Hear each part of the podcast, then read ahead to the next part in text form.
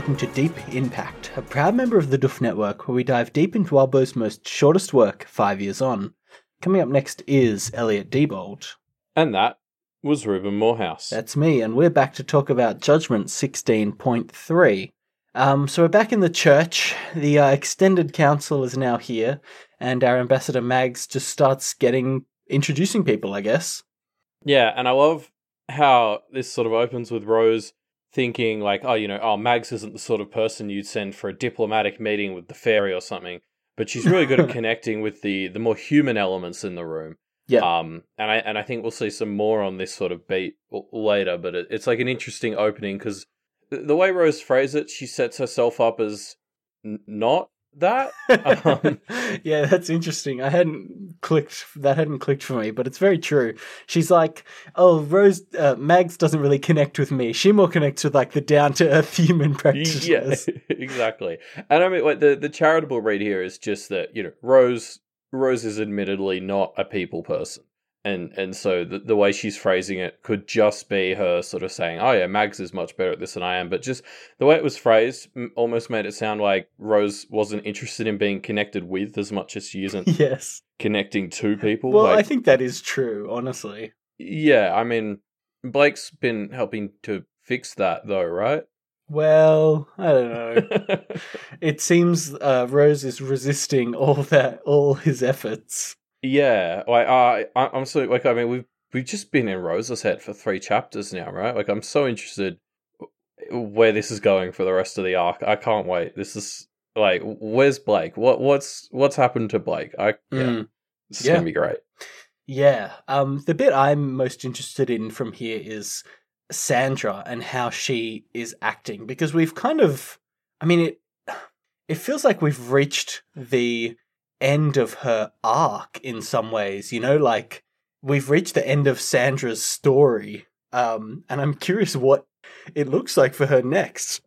Yeah, I had the same thought. Like, where does she go from here? Because, like, as Mags mentioned, she recused herself from leadership of the family, and that was like kind of her whole thing.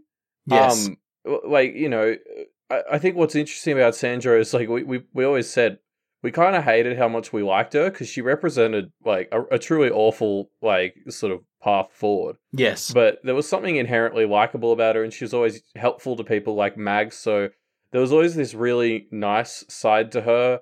And as we move forward, I'm maybe hoping that she's just embraced that a bit more. Um, yeah. but then I'm also concerned she's secretly planning some sort of sneaky power grab. Um, I can't rule that out based on what we've seen of her. So I can't. I feel like there's going to be some interesting Sandra stuff in fit like slotted into this arc, and I have no idea what it's going to be, but I I think I'm going to love it. Yeah, it's uh it's really hard to know what's going on with Sandra now. I I don't know. I'm I'm interested to see, I suppose. I mean, she's obviously a little bit bitter about what Blake did earlier in the night, but you can't blame her. yes, earlier in the night, it's f- good to keep in, in mind that was earlier in the night, even though for us it was, you know, a few months ago. Um, Yeah. She actually says, uh, Mag says something like, oh, she's head of what's left of the Duchamp family, or she represents what's left of the Duchamp family, and she says, not nearly as many as we had before incidents earlier in the night. She glanced at Rose, and Rose felt Blake stir, which is very much Blake's just kind of like, yeah, fuck you, what of it? Um, I don't know about that. Like, because we saw we got that image of Blake late last arc seeing, um, you know, footage of himself in arc thirteen and being Mm. like, "Oh, that's not me." So Mm. I don't know. I'm I'm I'd be interested to know if if there's some Blake in there that's like, oh, like you know, I I did do an oopsie with all those murders. um, like this might be a more awkward stirring. Interesting. Maybe. I don't know. I feel like Blake is not one to ever critically reevaluate his actions. Uh, I mean, he's expressed guilt before. I, th- I think he's. I think that's one of the uh, feelings about the past he lets himself have is Sure. a negative one. Yeah. Um, yeah, we'll see, I suppose. Uh, so we've got the reintroductions of all the Jacob's Bell practitioners, and of course, next, the folk from Toronto introduce themselves. Yeah, and I mean, this is pretty hilarious because almost every single one of them is like, "Yeah, I'm I'm not very useful. I'm actually kind of shit." Like even even the elder sister kind of underplays herself a bit. Yeah. like she she juggles that as well as she can while still being like, "Yeah, I'm hot shit because I'm lord." Um, it's so arrogant. She says, I am the elder sister, Lord of Toronto. You should know who I am. like, damn. yeah, it's definitely gone to her head a bit. Um, and and she obviously she takes the reins a lot this Yes. in in this sort of discussion, which makes sense. But um, it, yeah, I don't know. Just the thing I noticed in almost every single Toronto person's entrance was them being like, "I'm this person," and just just like right now, I'm not that useful, so you probably don't even want me. Like, Yeah. they're, they're such fucking cowards. These these Toronto people. It drives me up the wall. Um, I, I think the only the only slight difference on this was was Paige and it well Isadora's into like introduction where she just is sort of like, yes, this is Paige and she's a tool for me to use some of my power with. Yeah. Um, which is just like I love how blatant and open that is because I think Yep. we all sort of knew that that's what it was, but um, Isadora doesn't fuck around with innuendo or anything. Like it's just she's just yep, uh, like you know, Paige is my familiar so that I can do stuff. I guess. Yeah. It's quite refreshing to, ha- to having, having Isadora back. I had forgotten just how to the point she is. Yeah, I, I love Isadora as well because she like you know she was giving Blake and Rose shit like at the end of last arc I think or maybe early this arc, and I was sort of like oh, uh, uh, oh like Isadora, and then she does stuff like she does in this chapter where I'm like yeah go Isadora like I, yeah, forgotten well, she's how just like helpful. She's really helpful. yeah but it, but at the same time she's stubborn like she has her idea of how things should work and when you're deviating from that she's just like a stubborn pain in the ass, but also when she's on side with you and you're helping to create order then she's so nice and helpful like I Yeah. It's a very it, it's fun how consistent she is and how inconsistent my reaction to it is. I think it's that she likes being helpful when she likes you and when she's on your side, but she will never like active or like openly be help like she'll never admit that she's being helpful, you know? She will only ever help in ways where she has plausible deniability for it later. Yeah, or it makes her look really cool, like when she does the the whole Yeah. wing thing in a little bit. Yeah, Yeah. Um so yeah, this is an interesting part because we obviously kind of know all of these people already. And so it serves if it was just kind of straight reintroducing people it would be a bit uh dull, but the reaction the real the real meat of this part of this chapter is Rose's reactions as everybody's being introduced, which spoiler alert is basically just her dismissing people for not being useful.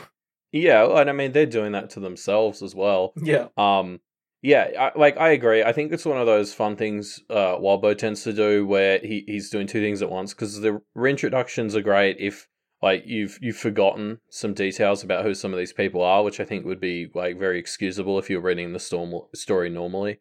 Um, and then as you said, like we've never really seen Rose's reaction to half these people. Yeah. So there's like a enough of a fun new thing that even if you do remember everything, you still get like Rose's reaction. And I mean, not everyone's being reintroduced. The Queen's man kind of finally makes an appearance, and um, he's a bit of a letdown. What a letdown. Yeah, I think Rose's specific expression, and one that I think the audience shares, is I'd never spent much time thinking about him, and it seems that was warranted. yeah, yeah. I was so excited. I like, yeah, I was so excited for him to be really cool, and he's not. And I had secret hopes that, well, I, I still have secret hopes that maybe he's underselling himself on purpose. Um, I sort of talked about how you know, like here here in Australia, the monarchy doesn't really have much power except when yeah, they want. Um, like you know, Yeah. I'm thinking of, of like how things with Gough Whitlam sort of ended up. I know that was the Governor General, but that's effectively the Queen's man. yes. Um, so Bit of Australian history for you all there.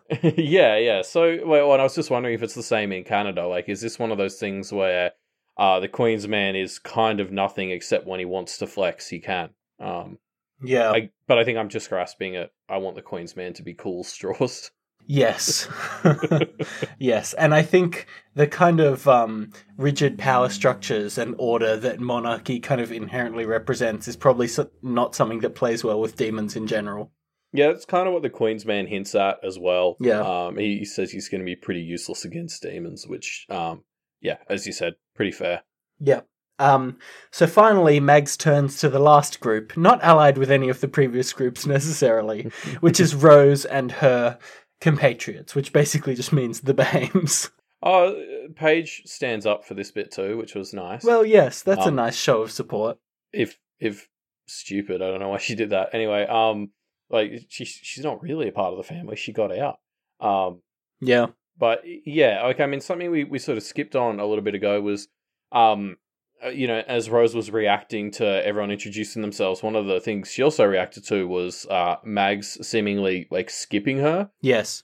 when they did all the Jacob's Bell powers, and Rose was like, "Oh, you know what the hell? Like you you just don't consider me an ally or anything." And then you know, of course, it, it turns out Mags was saving her for last, which totally makes sense. And Well, even yeah, Rose is like, obviously "Oh, it makes sense because Rose is at the center of this whole thing.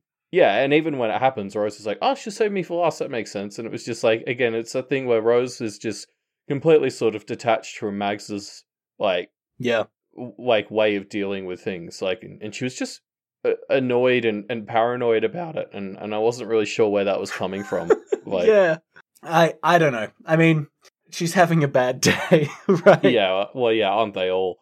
Um, so, yeah. Um, I, so here's an interesting moment. There's this bit where Rose notices Blake is reacting to something that's going on, and, and she thinks she could feel his as- agitation. He wanted to act. She suppressed it. And I don't know. Maybe this is uh maybe this is totally innocuous because it is the kind of thing that could just be totally innocuous, but it just feels ominous. The fact that Rose is like, no, no, no, don't worry. I'm suppressing your instincts and your emotions. I'm just gonna do my own thing.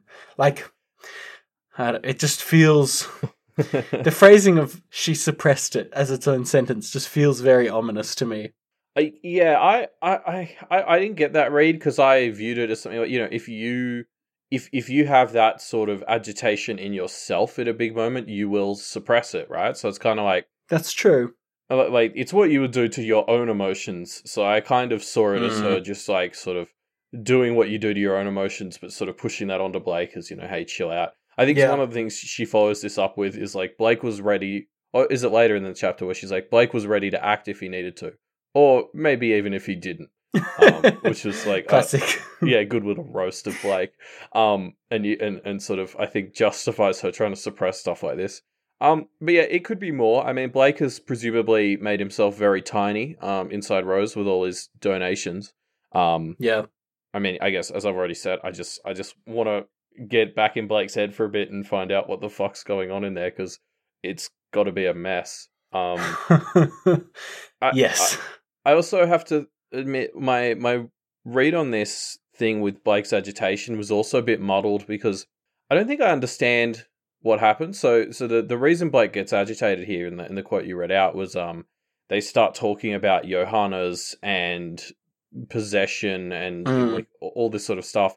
And I feel like I missed the point of it even the second time reading through it because Rose makes particularly a note about like something to do with the barber's shears and like a wholly different type of possession. And she mentions nobody else knew all these pieces, like even Blake and Tiff didn't fully understand. yeah. And I I don't get what we were meant to understand from that. Like I don't know if I've I've sort of made a mountain that's obscuring the actual molehill. Um, and it, it wasn't meant to be a big reveal, but it felt like the story was telling us something important here, and it's just gone completely over my head. Yeah. So there's these moments where Rose is talking about Johannes and how Barbie is possessing Johannes, giving him access to Faisal. And also, since he's fully kind of possessing this human, it gives him access to a bunch of things. Like he can more easily bypass, you know, the anti demonic warding that Alistair knows, for example. Um, I think it's just that we we're in a similar position to uh, to Rose and to Blake in this story, where we kind of know all these pieces, but it's easy to imagine that, as Rose points out, not a lot of people know every single piece, and putting it all together is. It, there is a lot. We've kind of become numb to the immense horror of this situation, I think. Yeah, yeah, okay. Uh, yeah, I don't know. It's just the way this is all phrased. I felt like it was meant to be some revelation for someone, and I didn't. I, I can't figure out exactly what it was. Mm. Yeah, Uh, fair yeah, I don't know. Anyway. Um, yeah. Uh, so Rose's strategy to this is, you know, tell people exactly how bad it is, which is a good strategy because the thought is, well, they will realize they literally have nothing to lose, so they must put everything into it. But it kind of backfires because everyone just kind of gets a bit overwhelmed and depressed by how unwinnable this situation is. Yeah, it's sort of the delivery of that setup of Rose not having the human connection stuff because she Yeah. she basically she's like, oh, they're all freaking out because they have loved ones to lose, and like, yeah, that's the thing for people and stuff. Yeah. Um, it's, it's I sort, forgot it's to of- account for that. God damn. yeah, exactly. My calculations were off. Um, yeah. Um, and I mean, this this this reminded me of some of Blake's moments, both in Toronto and Jacob's Bell with like the Young Council. Just um, the Thorburns' inability to have conversations with people and convince them. They seem to need to convince people to do stuff by forcing their hand. Um, yeah. I'm not sure if that's just because these situations and these people are so stubborn that that's the only way it can happen, or if Ross just had no convincing people with word skills, so neither of them got any. I think Um, it's. I mean, I suspect that because of the way they were raised, they're so used to an environment where, like, they're used to being terrified all the time and inducing terror in each other. I think they just don't kind of understand that other people don't react well to having shitty situations thrust on them all the time. I I like that actually. Yeah, that, that's a that's a good explanation. Yeah. Um, so there's this really fun bit as well where uh, Isadora asks a question of Rose, and of course we had this seeded a bit last chapter, but I had almost completely forgotten that Isadora has a thing about if you answer her questions wrong, she'll kill you. And Rose is going to answer, but then Blake kind of you know nudges her, and she remembers. and Isadora's like, "No, no, it's fine. Like we're off the clock, basically." it's so good. It's just such a funny little exchange. Yeah, you're right. It's it's a great little like beat that like you you sort of you're like. What? Wait, what, what's going on then? Oh, yes, uh, right, of course. Oh yeah, she'll thing. just kill you if you answer a question bad. And, and I think it also works uh, like it, it, it's great humor, and it sets up this whole thing where Isadora's like, "Look, given the situation, I'm gonna chill," Yeah.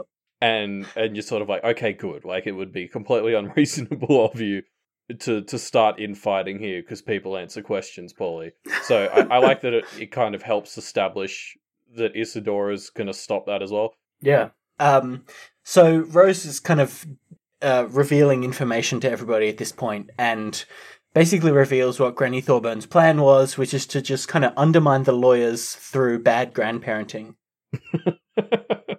I mean, y- yeah. um, to have the family line end, I guess. Yeah, I, like I, I quite liked this explanation from Rose because like we talked, I think it was the end of arc fourteen when Blake clicked onto this that the Mm-hmm. Yeah. idea was to sort of um have the family end, and I didn't quite see how it was meant to work. Yeah.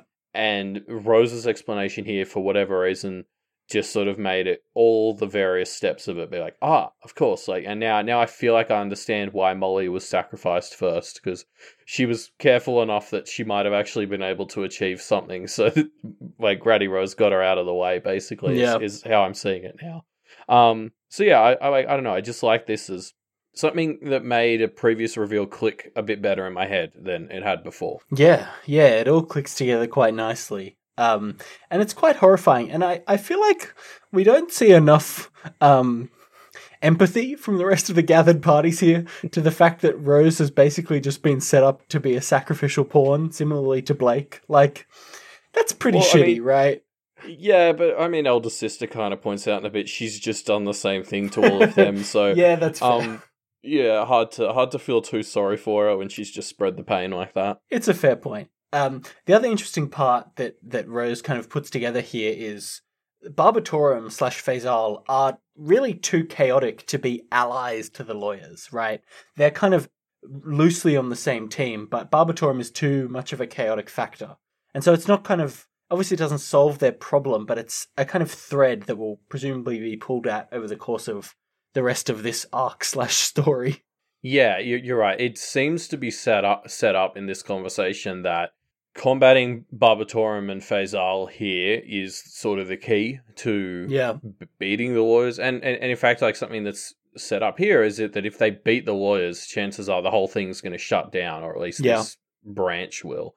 Um, so that's like that's encouraging. Um, and you know, Barbatorem and Faisal seem like single things that can somehow be beaten. So you know that that's useful. But like, yeah, that seems to be the direction the like the next combat is going to be headed in. Is we need to figure out how to stop those two, and we kind of win if we do that. Yeah.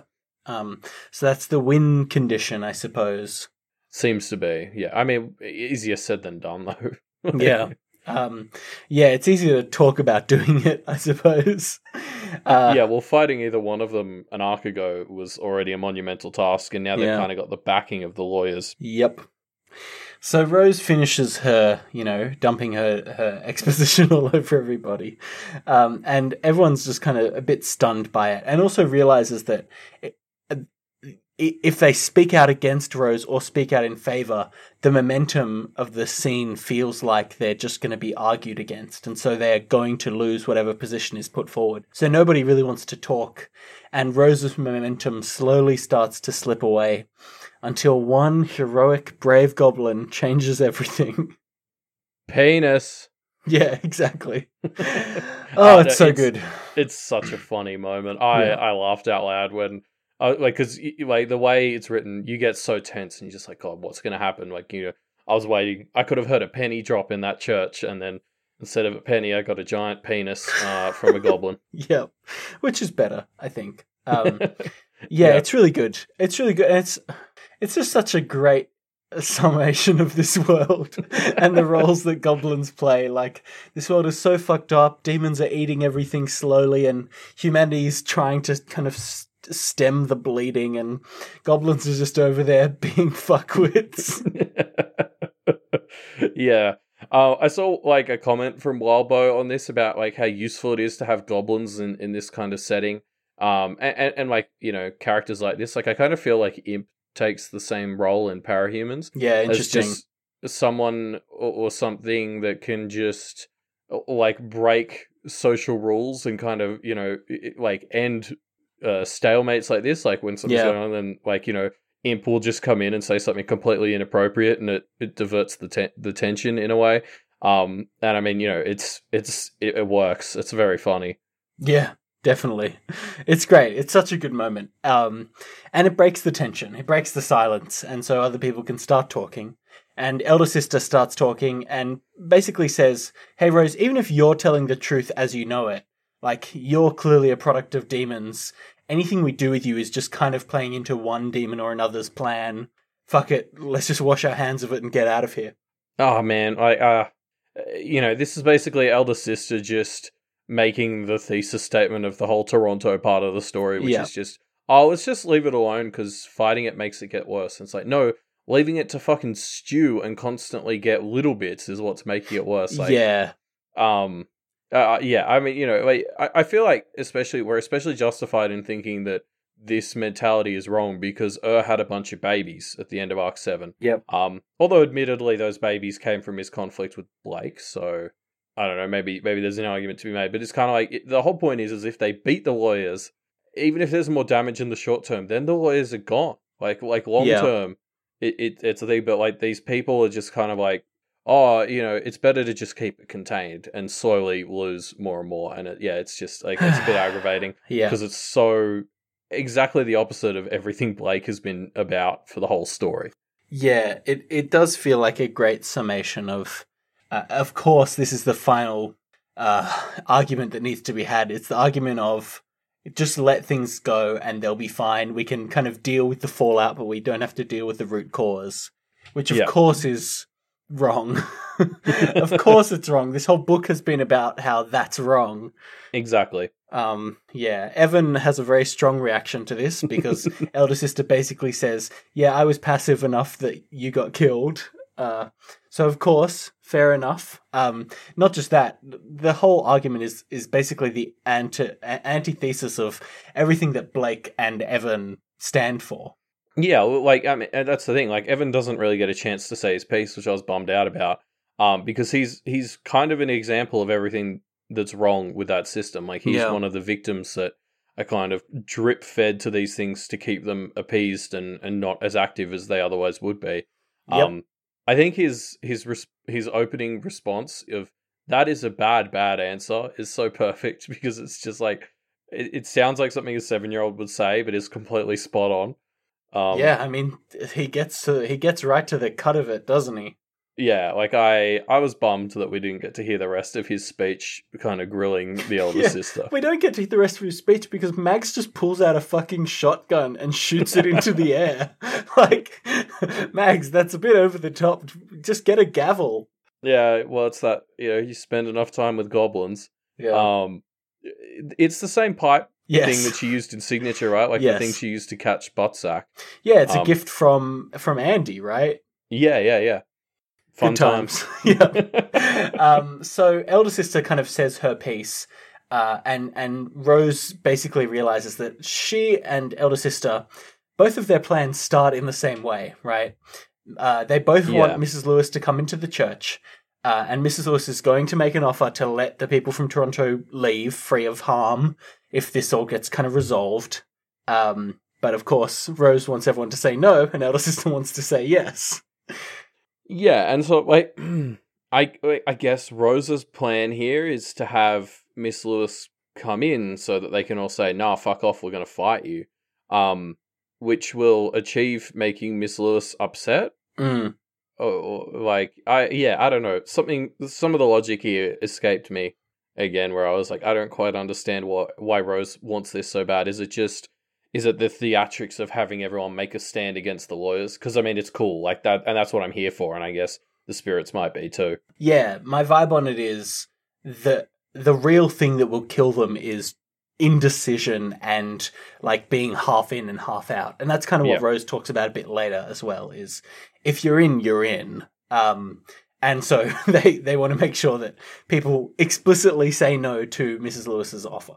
Um, yeah, yeah. Well, so uh, like as you said, there's sort of two concessions that Rose asks for if they're going to do this. Yeah. Um, we'll get to the second one in a bit because that's a whole can of worms. Yeah. Um, but the the first one is also interesting because her first con- concession that she asked for is basically everyone needs to be in on this. Like if if everyone can't get out that wants to, then none of you can leave. Yeah. Um, and like I love it because first of all, you're such a hypocrite, Rose. I remember the visions we had in like nine point six where you, you fucked up the Jacob's Bell rules by Yeah. not letting By not playing unanimous. ball. Yeah. Um, but like then the the other part of that concession is the elder sister isn't allowed to put pressure on people to make that decision, and it felt and and it and it gets called out as like a direct callback to the the conquest contest Yeah. from from earlier in the story, like the way that like that was one of the rules Blake set up very early Yeah. in that.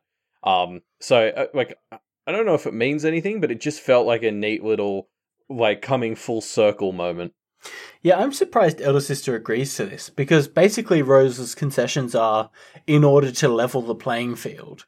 Because Elder Sister, if Mrs. Lewis had come in without these concessions, Elder Sister would have gotten her way 100%. Like, there's no chance this would have gone the way Rose wants. And so Elder Sister just kind of agrees to these concessions because she thinks she can still win. Which is obviously, I mean, that's the same flaw that Conquest made, right? yeah, exactly. Uh, the old Thorburn strategy of being too weak to be considered a threat. Yes. Um, and we don't see how it plays out, but we'll, we will. Oh yeah, I imagine this. That's just going to be all of next chapter. It's going to be great. Yeah. Um, but yeah. So Should we, yeah, so yeah, should we talk about uh, the second concession is Rose basically tells people more about demons and humans and angels and how those three things interrelate. yeah, and this bit's probably just going to go on for a while, so we're calling it our bonus bit. Yep. Um, tonight as well, because like this. This this was like one of those mind explosion moments for me. Like I read this and it was like, oh, how did I not see this? The book has been basically jamming all the individual parts of it down my throat for Yeah. like arcs and arcs, and then you sort of see it all tied together, and I was like, oh my god, that's perfect. Yeah. yeah, it's it is good, isn't it? Um so uh, do you want to well why don't you summarize it for us, Elliot? Yeah, well, so basically, Rose Senior has come up with the theory that Rose Junior is now telling us that um humans kind of exist as a third major force. Like we obviously have the the angels Yep. that create and the demons that destroy, and humans have become sort of such an embodiment of change that we're we're sort of rising or we have risen to becoming the third tier that's almost an equal force and like part of the proof of that is how like our change has influenced the angels and the demons which Yeah. again is that's one of many little details in this speech that I was like oh fuck like of of course it was right there Yeah. um yeah Yeah, that's good, isn't it? I think the thing that I like the most about this is it raises the question of the abyss in such an interesting way because Yes. it, it it means that the abyss is this intensely human place, right? Like it is a Yeah. place that is defined by changing things. And it it makes so much sense as you know, as humanity has come and and humans kind of folklore and thoughts have ar- arrived in this world, the abyss has, has been built up as this place that's kind of the pure manifestation of human uh, change energy. Yeah, like that. That was exactly the thought I had. Is is the abyss maybe didn't exist? Well, I, I I see the abyss as the underlayer of reality. I suppose, Yeah. like like you know, is where you fall through the cracks of reality. You end up in the abyss. So there's a chance it was just representative of destruction and loss. Like maybe there wasn't an abyss and things just got destroyed when the demons Well- were top dogs. And I I think maybe what's happened is as humans have grown more powerful and, and taken a stronger hold on reality, what's happened is the base layer of reality has come to represent what humans represent, which is change. Yeah. So so maybe in in the past the abyss operated very differently, but now it kind of operates based on the feedback it's getting from above it in reality. Yeah, I, I kind of think of it as the third place, you know? Like, uh, obviously, we haven't had any discussion of like heaven or hell in these stories, but obviously, the, the Christian, at least, idea of angels and demons ties quite closely into those. And so, angels Yeah. as a creative force leads to me to think heaven, okay, that's a place where things get created, right? Um, Mhm. Demons as a destructive force, hell is a place where things get destroyed. And as humans have entered the scene, there has become this kind of associated third place that is just the place where things go when they need to change. yeah, when they need to be recycled. Yes. Yeah. Which I absolutely love as just like, and it, it leads so nicely into we've had so many conversations about, you know, about the abyss and about how, well, yeah, actually it's horrible in a lot of ways, but also there's these really interesting communities and there's lots of really good people there and lots, lots of really interesting things that remind me of the idea of like humanity is so broad. Like humans do Mm. some obviously evil shit, but also do some really nice shit. And that's kind of what the abyss is to me. It's we see it through the lens of doing bad shit a lot, but also there's just a lot of good stuff in there because it's this very human place. Well, yeah, and and like I think either way, the abyss kind of takes its form and, and gets its ideas from whatever is falling through the cracks. Yes. And it just so happens that the world of Pact is a piece of shit, so most of the stuff falling through is awful. So that like the abyss is just kind of taken after what it was given. Yes, I Um, suppose the abyss more takes after practitioners than humans specifically. Uh yeah, yeah, yeah, probably. And and like, you know, I think we've seen some others and some shitty gods down Yeah. there. Um so yeah, either way. I, I don't know. I, I guess I don't know enough about the afterlife to to know if I think the abyss should be held on the same account, but I kind of like both our theories. So Yeah, sure. uh e- either way. Yeah. Um, I, yeah, I mean, I guess so. To go to go back to the main sort of r- reveal that you know humans are this sort of third force. I I just love it because we we talked so much about how humans did seem to have a special place in this universe, and part of Yeah. that was that there was no side for humans. Like Yeah. you know that they can be good or evil, and it's like because Yeah, they are. We we we we are the third option. I mean, it's it's great because it ties into to Blake and Rose's whole yes, thing a little bit totally. um and and yeah like just again it's just one of those reveals where i see everything keep clicking into place like all the stuff with like what solomon did when he created the seal of solomon um that would have been one of the first big major changes Yeah. um oh maybe not one of the first but that would have been one of the big major changes and i think that that's great because solomon kind of uh, and we used to talk about this a lot he he serves as the evidence that humans can Yes. change the order of things. Like the the Seal of Solomon has changed things for angels and demons as much as everything else. Yeah. So there is precedent for this stuff to be flexible. And I think what's fun is everyone constantly talks about how these systems, you know, they're they're reinforced over time and they get harder and harder to change. But i i like, if humanity's thing is change, then like fight it, you know. And I guess that's what Blake and Rose have, have kind of always been about. Is this sort of like, nah, fuck it, like we can do better. Yeah, um, I think the thought, the the problem with that that it comes up is the more humans there are, the more that by default things will be reinforced to stay the same. So therefore, the more of a kind of the more momentum you need to make something change. Yeah, you're right. Because it's like, I guess I kind of view it as, uh, on a like if we're talking about the spirits as as this underlying, you know, Yeah. kind of impact. They're they're kind of the equivalent of the I don't know symbolic atoms of the universe. I see demons as as things that destroy and and corrupt spirits. Angels as things that create and empower spirits, and then humans as things that will just like alter spirits Yeah. and and you're right like it, it's kind of think if you can lead all the humans to think one thing and then they're going to affect all the spirits to do it Yeah. then like you're right like you you sort of got to move the people and i mean i guess that's what rose is trying to do here is we've kind of got all the powerful people gathered in in jacob's bell and now she wants to change their minds and hopefully if she changes all of their minds that will have an effect on the spirits Yeah. Fingers crossed We'll have to see, I suppose. Um, yeah, because the next thing that happens is they let in Mrs. Lewis, and she offers an out, and there's silence. So who knows what's going to happen? uh yeah i mean the next chapter's going to be very fun like who's going to step up yeah. Will Who's gonna- people take it? not- will, yeah. will people not take it? Will a goblin just yell out penis again? I can't wait to find out. Yeah, I, I can't wait to see. I feel like some people are gonna be on either side of this, and it's gonna be a really fun debate with Miss Lewis being Yeah. a pain in the ass in the middle, and probably adding restrictions to cause things to be harder. yeah, Um, well, yeah, I'm sure. That's gonna be a lot of fun. Yeah, uh, so we'll have to see what happens next time on in Judgment 16.4 because that's the end of our episode for today. Thank you for Yeah. joining us, folks. If I mean, I have I have more I have more to say on the Rose thing. If Oh, yeah? Let's hear it. What else you got?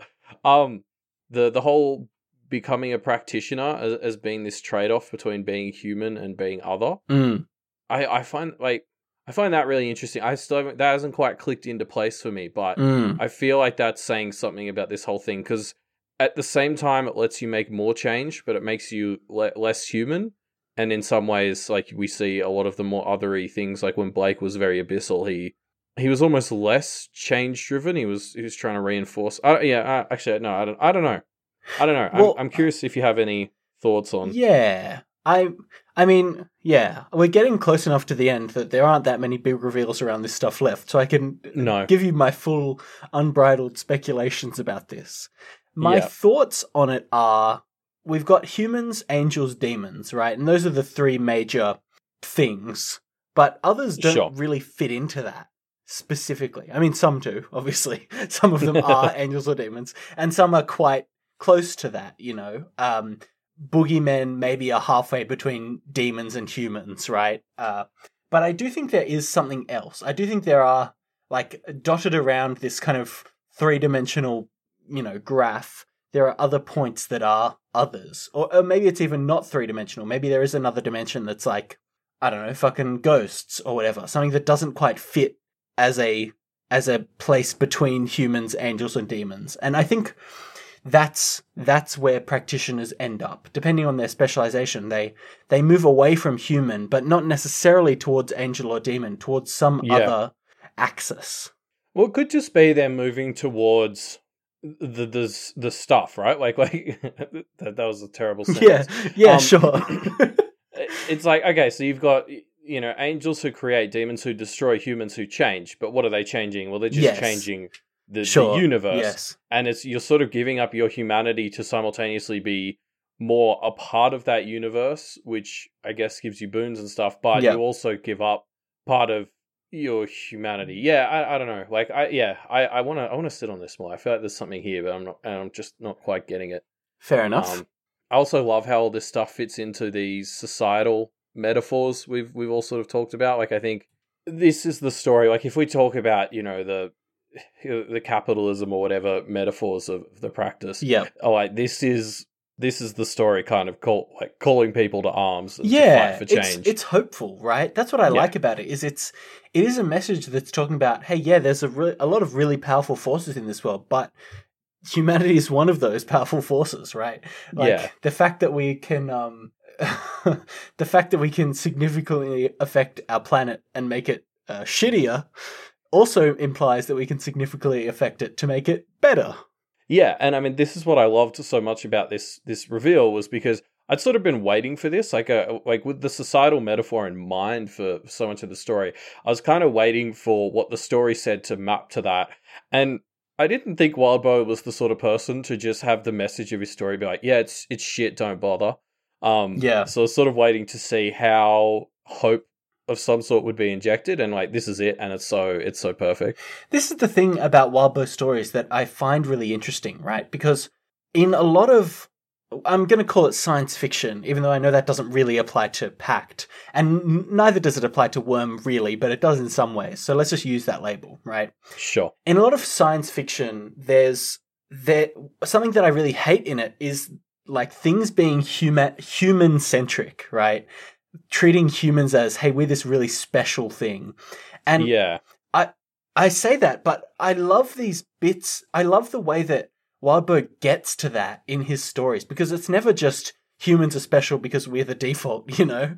It's always there's this there's this uniqueness about sentience that we possess. And I'm sure if Pact was set on fucking Grabnar 5, the planet out in the in the solar system, we'd be having a conversation about how actually Grabnoxians are the ones who possess this special power, but it's just kind of intrinsic that as a sentient force we have this ability to change. And it leads back to this trope that i actually usually hate but just always seems to work for me in wildbow stories. I love it. Yeah, like I think we've touched on this before. This idea that there are a lot of stories in fantasy and, and you're right in sci-fi that put a special emphasis on on the importance of humanity. Yeah. and it's not always done well. Like sometimes it just kind of feels like a lazy superiority complex. yes they're like, exactly or similar to Uh, something like a prophecy where it's kind of like well that just makes it boring you know yeah, like sometimes it just kind of feels like, uh, yeah, humanity is just the the good flexible thing because that's what it is in lots of other stories. And yeah you're right. Like I think why it works in here so well is because Wildbow's kind of earned it. yeah Um, it's it's been built up to and makes sense with the rest of the universe around it. yeah totally. It's not just it's not just oh well yeah sure elves are immortal but like humans we we die so that makes us cool in our own way. Yeah, it's who wants to be the fucking Mario? You know, when you can pick four characters, who wants to be the, the human instead of the orc or the you know elf? But Yeah, exactly. No, you're right. Uh, It, it it's always he always comes to it in an interesting kind of path, which makes it great in my opinion. Yeah, yeah. Um, anything else? I guess we just ramble on until you want to wrap up. um, I don't know. I, I, I, I don't have anything meaningful here to say, but I just want to call out the Angels for being shit and failing to adapt. Oh my god, fucking hell, Faisal, such a waste. Am I right? What a waste of space. Like it's it's this whole thing where like somehow the Angels managed to get a resurgence in the battle for the universe, according to like the Rose Senior theory. They managed to seed life. This life has turned into something that is helping to change. And instead of like working with it to fight the demons, they just started fighting it because they're like, oh, Yeah. no, that's not how we want things to be. Like Oh my god. Yep. idiot, idiots. I'm so with you. I'm so with you. Can you imagine how much change could have been made in Jacob's Bell if Faisal was like on side? Fuck, man. yeah, yeah, w- like one hundred percent. anyway, anyway, that's the end of of our discussion on Judgment 16.3. Um, thanks for joining us, folks. If you want to leave your thoughts on just what the coolest part about humanity is, you can do that in our discussion thread, or leave us your answer to our discussion question, which is: In what kind of situations is it okay to use a demon? We're still Yeah. seeing a lot of answers that are very uh, never ever kind of. I've seen one or two that aren't. Yeah, I think a lot of people are maybe treating this more academically than I sort of pictured it. like when, because uh, like yes, I you're all right. Academically, you always end up in a worse situation in the long term when you use a demon. Like the, the story's Yeah. made that very clear. Yep. But humans are dumb shits. Like we were just ragging on the angels. We're not that much better. yeah, we're shit. Like, there's going to be situations where I think you're going to take the short term gains for the Yeah. long term losses, uh, or maybe maybe I'm just worse than all of our listeners. Um, Maybe we should ask when would you use a demon? Not when yeah. is it okay to. When would you? You know yourself. Come on, there must be a situation. yeah, like I guess i in what sort of situation do you think you would uh, make that make that bad long term play Yeah. for a good short term gain? Because I could see myself being dumb enough to do it in certain situations. Oh, yeah, me too. Unfortunately, I know I would. I'd, I'd be stupid about it. I mean, Um, it's the whole premise of Diabolus, really. That- Yeah, that's the whole thing. Yep, is uh, the shortcut route, you know. Um, so leave us your thoughts on that in our discussion thread, which will link down below. Or hey, while you're leaving us stuff, why don't you leave us a review on your podcatcher of choice? Yep, those reviews go into the algorithm, and more Yep. people finding the podcast is what comes out. So Yep, who knows what goes Um, on in between, but uh, not us, Yeah. I guess. it's, it's a bit of a bit of a black box. Yep. Uh, it, you know, and while you're while you're doing the rounds on the internet, helping Deep In Pact out, um, you could also head over to our Twitter, give us a follow. I think that helps probably. Yep. Um, it's it's where my live reads are too. If you're interested in that, um, there's. I mean, I'm assuming as we get to the end, there's going to be some oh shit moments. So I can't wait to just type out tweets that are just oh shit, or however many times that fits into 280 characters. yeah. Uh, who knows? Nobody can do that math. It's too difficult. I think it's 20. No, that can't be right. Tw 40. I think it's 40. It's 40. okay. Because oh shit is 7 characters, times 4 is 28 characters, times 10, 280. Boom. But I think Yeah. tweets, aren't tweets 560 now? Didn't tweets get bigger? Uh, Talk about I- humanity's capacity for change. Who would have ever thought tweets could get more than 280 characters? There can't be that many because I'm always running out of characters in my live reads. Like there are, oh, like there are surely people who read them must think like I have the worst sentence grammar, and it's like that. That is true, but also it's made worse because like I sometimes just have to delete a word to fit it into 280 characters. Yeah. Uh, you just type oh shit too many times, I guess. Um, while you're checking out our Twitter, why not check out our website as well? Uh, doofmedia.com, the home of all the great shows on the Doof Media Network, and there are a lot of them. Yeah, uh, Kingslingers. We've talked about it a bunch. It's it's Mhm. really taking off. I'm very excited to dive into the the new episode. Yeah, Sling That King. yet. Um, and there's also a book club tomorrow. Yes. uh, which is on Children of Time, which is Mhm. like uh, I, I haven't quite finished the book, so I'm gonna miss the the book club live, unfortunately. But uh, i- yeah, like you know, and obviously, if you're a patron of Doof, doofmedia.com, but no, patreon.com forward slash doofmedia, Yep. Um, you get to help vote in which books are in the book club, so you can you know try and get whichever books you like covered in the book club. Yeah. Uh, if you want to get access to that patron vote and all kinds of other great perks, again, go to patreon.com forward slash media. There's all kinds of cool things you get for backing us at various levels. If you back us at $1, you get access to the Discord, which is the best, which was recently described by a Discord user as the nicest and most wholesome community on the entire internet. So um, be a part of it. Unless you're bad, then don't do it. no, we'll fix them. Um, we'll turn you around. uh, and speaking of patrons, uh, you should be a patron of Wildbow. Heck yeah. Uh, Patreon.com forward slash Wildbow. Uh, it- I mean, if you're not reading Ward now, you should go do that. It's real good. And yeah, man. it's the patrons that are making Ward happen. Yeah. So thanks. I mean, Wildbow, Wildbow too, but the patrons. no, no, no, no, no, no. I think it's just the patrons. Um, thanks, patrons. Uh, yes, uh, and thank you for joining us. Uh, our next episode, as we said, is Judgment 16.4. That's coming out on Monday, the 3rd of February. So we will see you then. See ya.